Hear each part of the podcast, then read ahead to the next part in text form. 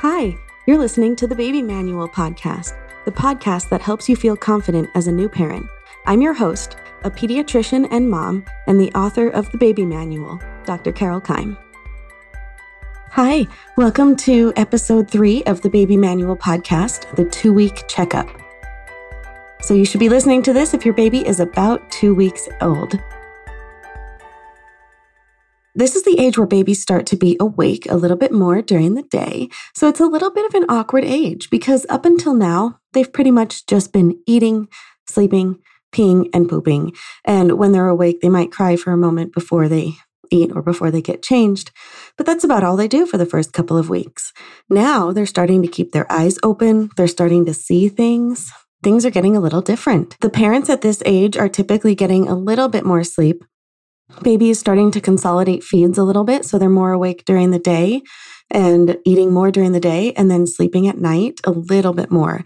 They should still be waking up usually two to four times during the night instead of four to six like they were before. Be careful not to overstimulate your baby at this age because that will make them sleep worse. So, just because they're awake doesn't mean they need to be entertained. You can just have them facing something that has black and white patterns on it or a light. Uh, they love ceiling lights, they love ceiling fans. Uh, windows with leaves outside that are rustling in the wind are really fascinating at this age to look at. And the other thing you can do if you do want to help your baby's development at this age is you can just narrate your day. Just say what you're doing as you're doing it, as you're walking through. You can talk, you can sing, um, but they don't need a whole lot more than that. I would not put on things like radio or TV in the background. Your baby should be eating about 8 to 12 times per 24 hours, and they'll be taking either formula or breast milk at this time. If they are taking that formula amount or express breast milk amount would be about 12 to 24 ounces per day, which is about 350 to 700 mLs per 24 hour period. And they will quickly go up to a full 24 to 30 ounces per day, somewhere between two weeks and a month. In terms of peeing and pooping, your baby should be peeing and pooping about every time they eat right now. It's not always going to be this way. Something that's going to happen in the next two to four weeks is they're going to start learning to control their muscles to poop. It's called discoordinate stooling. I'll talk about it again in the next episode. Uh, but just real quickly, it looks like they're constipated because they are squeezing their belly muscles and they turn red and they grunt and they cry and nothing comes out. But when they finally do poop, it comes out nice and soft. And that's just because they're learning how to coordinate the muscles of their abdomen and the muscles of their anus to control how they poop. So expect this coming up in the next couple of weeks. This is the peak age that tummy troubles will start. So things like gas, colic, and reflux are big around two to four weeks. Signs of gas and colic are that they're lifting their legs up and crying. And a lot of times you can smell the gas when it comes out and it's kind of smelly. So that's pretty normal. Uh, things you can do to help your baby you can do belly rubs, you can do bicycle legs, you could do up and downs with their legs. You could put them in tiger in a tree pose, um, which is where they're hanging in your arm and their arms and legs are hanging down. You can do tummy time, or you could give them simethicone drops or probiotic drops. Simethicone is really safe. You can give it up to 12 times per 24 hours. So every time that they eat, you just give them, it comes with a tiny dropper and a measuring um, indication on the side. So you give them the right amount for their weight. And uh, you do that right before they eat then feed them. And you need to do it at least four times in a row to decide if it's going to work because it doesn't start working until it gets all the way down to the bottom of the intestines. And most medicines like Tylenol, you know, you take it 20 minutes later, it's in your bloodstream. But with simethicone, it has to get all the way down into their gut to start working. So it takes at least four feeds in a row to know if it's going to do anything. If you give it once or twice a day, it's just not even worth it. Probiotic drops, on the other hand, those are things you can give here and there once or twice a day. Um, just get any probiotic drops that are safe for infants for reflux. Now, true reflux needs to be diagnosed by a physician, but all babies have a little bit of reflux. And that's because the lower esophageal sphincter, which is the muscle between the esophagus and the stomach, isn't fully formed until about six to 12 months of age. Now, that's the muscle that keeps food in your stomach and prevents it from going back up into your esophagus. And reflux is when the stomach contents go up into the esophagus. Um, GERD or gastroesophageal reflux disease is the one that you need a medical diagnosis for, but that's when it's severe reflux. So, signs of that would be that baby's not gaining enough weight or is actually losing weight. If they're spitting up more than half of their feeds every time, or if they're arching their back and screaming um, like they're in pain when they have reflux. Also, any signs of aspiration. So, if they're coughing, choking, or sputtering, those could be signs that their reflux is severe, and then they might need some uh, medication for that. Now, a similar thing is pyloric stenosis, and that happens around a month of age, so can start at two weeks of age with the signs. And pyloric stenosis is a little more severe. That's something, the pylorus is the opening between your stomach and your intestines. So that's the next kind of sphincter down from the lower esophageal sphincter. And the pylorus is what allows food to pass from the stomach to the intestines to get um, absorbed by the body. Now, in some babies, that sphincter grows too thick, and what happens is the muscle starts to close off the opening between the stomach and the intestine as it gets thicker. And then they start to spit up more and more. So if your baby's spit up is getting progressively worse, like it's happening more frequently or every feed, and it's a little more volume, it seems like over time, that could be a red flag for pyloric stenosis. Also, if it ever turns green, like grass green, that is bile, and bile um, is a sign also of a blockage. Now, stomach acid is yellow. So if it's like a yellowy green, that's normal. But if it's a grass green, like a true green, that could be a sign of, of pyloric stenosis. It's a red flag, and you need to call your pediatrician right away. The treatment for reflux, if it is just true reflux, um, first of all, we start with smaller and more frequent feeds because if your baby's belly gets too full, it's just gonna, it's like a balloon. It will expand, but as it goes to digest, it'll slosh up those contents into the esophagus. So smaller feeds will digest a little bit easier. And then you have to feed them more frequently because you're giving them smaller amounts. You can hold them upright for 20 to 30 minutes after feeding. So put baby on your chest or on your shoulder uh, with their head up for about half an hour after they eat, and you can use gravity that way to keep the food in their stomach and help them to digest it. You can have them sleep in a reclined position while you're observing them during the day. So uh, you could have them in something like a baby swing or baby seat or car seat, but make sure that it is safe for sleep. Check with the manufacturer and also just check online for current guidelines because it seems like all the time they're coming out with recalls on these types of equipment. So just make sure it's actually safe for sleep. And what you could do at nighttime is I don't know if they still make phone books, but textbooks, some kind of thick book you can put under the edge of the crib or the bassinet, under the feet of it. Now, when you put it under the feet, that tilts the whole bed um, just a little bit, a little bit of an incline. And that helps to use gravity to keep the food in their stomach at night. You can't put any pillows in the bed, no um, foam wedges or anything like that. You should not have anything inside of the crib or the bassinet other than just the baby for safe sleep. And they could be in a sleep sack, but yeah, nothing to help them recline while in the bed. Those are not safe for skin stuff at this age. So the umbilical stump has probably fallen off by now. If not, it's going too soon.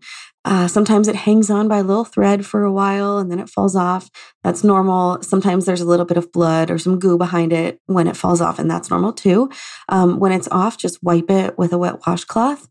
If it still looks really pink and raw, or if it's red and bleeding, call your doctor. They could have an umbilical granuloma that might need to be treated in the office. But once that stump is off, you can give them a bath. And at this age, you really only need to bathe them about once or twice a week. And that should be plenty. If you bathe them more frequently than twice a week, they tend to get a little bit dried out. It's okay to use unscented lotion or cream or ointment on their skin right after the bath. Ointment is the greasiest one, so things like Aquaphor or Vaseline are unscented, really good at sealing in that moisture. If you wanted to use a cream, you could use something like Eucerin or Aveeno or one of those sort of uh, eczema related creams. Those are nice and thick and unscented as well. And you can also do, you know, generics of these. To, I have no ties to any of these companies in particular. So whatever's the cheapest or seems to be the best for your baby. Um, and then a lotion is the most watery of those. So lotions tend to soak in quicker and they don't keep you moisturized as long. So if your baby just needs a tiny bit of moisturization, a baby lotion would work for that. For diaper rash, it shouldn't last more than two or three days. If it ever lasts more than two or three days, despite normal diaper cream like a zinc oxide cream such as Desitin or petroleum based cream like Vaseline or Aquaphor or A&D ointment, it might be infected. A lot of diaper rashes get infected. So um, to tell if it's a yeast infection, you'll have a bright pink area that's sort of a solid area with tiny little pinpoint dots around it. And those are called satellite lesions. Those are caused by candida, which is a yeast or a fungus. And that's the one that causes like vaginal yeast infections and also causes uh, infections in skin folds in older adults. Super easy to treat. You can use an over the counter antifungal cream uh, anything for ringworm, athlete's foot, things like that, you can try first, but those can't go inside the vagina. So if it's a female, you know, you want to just put it on the skin around it. Um, you can also use apple cider vinegar at home and water. Do a one to one mixture of apple cider vinegar and water. Dab that on with a cotton ball three times a day. That can kill yeast as well. Or if your home remedies are not working or you want to go with a medicated cream, your doctor can call in a prescription of nystatin. And nystatin is an antifungal that is safe to use in that diaper area. Um, if your baby has spit ups or tends to leak milk and they get little infection in their skin folds in their neck, also, it's the same process as a diaper rash. So start with those normal creams like a zinc oxide cream or a petroleum based one as a barrier. If those aren't working, you can try with an over the counter antifungal um, if they have those little pink dots. Or you could try with vinegar and water one to one, or you can ask for a nystatin prescription for all of those. Now, a bacterial infection in the diaper area is possible as well. A lot of times, babies will get pimples or boils in their diaper area, and that is often caused by MRSA. It's almost always some kind of staph or Staphylococcus aureus infection. And staph is just a normal skin infection, a normal skin flora that, when it gets under the skin, can cause infections. You can try using Neosporin three times a day, but if it's MRSA or um, some some strains of staph are resistant to that, so you might need a prescription ointment called mupirocin from your doctor uh, with that, if it is MRSA, especially, um, and if it's recurrent, like if it happens more than once, I suggest treating the whole family. Staph likes to live inside your nose and under your nails. So you want to treat everyone in the whole household with that mupirocin ointment under your nails and inside your nose three times a day for 10 days. And that is a prescription. So talk to your doctor about that and um, they can get the whole family treated. For your two week checkup, here's what we're going to do. We're going to check your baby's weight, and they should definitely be above birth weight now. If they are not, we're going to be a little bit more aggressive with the feeding and trying to get more calories in, and probably also working up to see why they're not gaining weight like they should be. But their weight should be going up steadily at this point. They should be gaining half an ounce to an ounce per day. Um, the doctor's going to ask you about how they're eating. They should be feeding well. Usually, by two weeks of age, babies have learned how to eat and are good at it. Also, if you are breastfeeding, your nipples should no longer be sore at this point, and you should not be having blisters or cracking or bleeding. So, if you are, talk to the doctor about that because we can help you troubleshoot that. And um, we might also refer you to an IBCLC, which is an international board certified lactation consultant. They're really excellent at troubleshooting that kind of thing. Jaundice should be gone around now, or definitely going away and clearing up by two weeks of age. You're going to be screened for postpartum depression now and at all of the visits up until one year of age. You should have a screening for that um, because postpartum depression can show up anytime in the first year of life and it can happen to either parent too. So keep an eye out on each other. The physical exam is going to be the same head to toe exam as the first couple checkups. So we're going to check the skull, um, the head, the bones, the, the sutures, which are the area where the bones meet, the so- soft spots, which are the fontanelles. We'll look in the baby's ears, eyes, mouth, nose, check the collarbones, check the neck, um, look for any masses, check the baby's heart, lungs, abdomen, limbs, hips, uh, making sure that there's not any hip clicks or clunks. Look for a sacral dimple on the spine. Make sure the spine is straight. Make sure baby's tone is good. They should be nice and strong. And we're going to check them um, developmentally as well for some reflexes. So, the grasp reflex is when you push on baby's palm or the pads of their foot, their fingers will curl or their toes will curl. And the suck reflex is where you stroke their cheek and they open their mouth and turn to that side. The Moro reflex is when they feel like they're going to fall. They put their arms out and they tuck their knees up So we're checking those. We're going to ask if baby calms down when he hears your voice. Um, they should recognize parents' voices at this age. And if they let you know when they need something, so if they cry when they need to be changed or need to eat, and if they lift their head during tummy time. You can start doing formal tummy time at this time at two weeks, where you're putting them on a blanket on the floor for 15 to 30 minutes twice a day. Now, you don't have to necessarily do that. You can also just have baby on your chest and lean back. And when you do that, that um, gives them, you know, you're kind of going against gravity there and they have to use their neck muscles to lift their neck up. So they should be lifting their head during tummy time at two weeks of age. If they're not, you got to work on tummy time a little bit more. And if they're really hating it, talk to your doctor about it. For safety, we're going to talk about fever is still anything over 100.4 degrees or 38 Celsius. And a fever is a serious thing in a baby of this age because their immune system's not fully developed yet. So if they do get a fever, it's going to be a pretty big workup. We're going to have you take them to the emergency room for that. They should be on their back to sleep, which means sleeping face up in a crib alone uh, or in a bassinet. It's okay to stop swaddling at this age and start with a sleep sack. But if your baby does love being swaddled, you can use those. The ones that have some kind of Velcro or tie that like stay together, they tend to be a little bit safer of swaddles than to just use a regular blanket. You should not have any blankets in their bed at night uh, until age one. And actually, I mean, even during the day, you know, when they're taking naps, no blankets in the crib or bassinet until age one, and no pillows until age two. You should never leave your baby alone on high surfaces. Remember, a fall from about twice their height will cause a serious head injury, like a bleed in the brain or a skull fracture. Sometimes it takes more than that and sometimes less. So um, just be extra careful not to leave them on any surfaces because they can wiggle and fall off the edge before they can roll or crawl.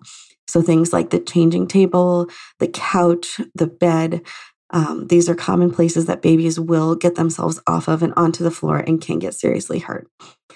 You want to avoid secondhand smoke at this age. If anyone in the house does smoke or anyone who smokes wants to hold the baby, have them change clothes and wash hands with soap and water before holding the baby. And also, of course, you should be smoking outside.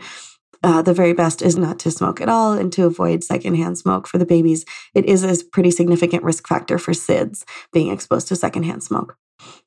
Breastfeeding moms should still be taking their prenatal vitamins the whole time that they're breastfeeding.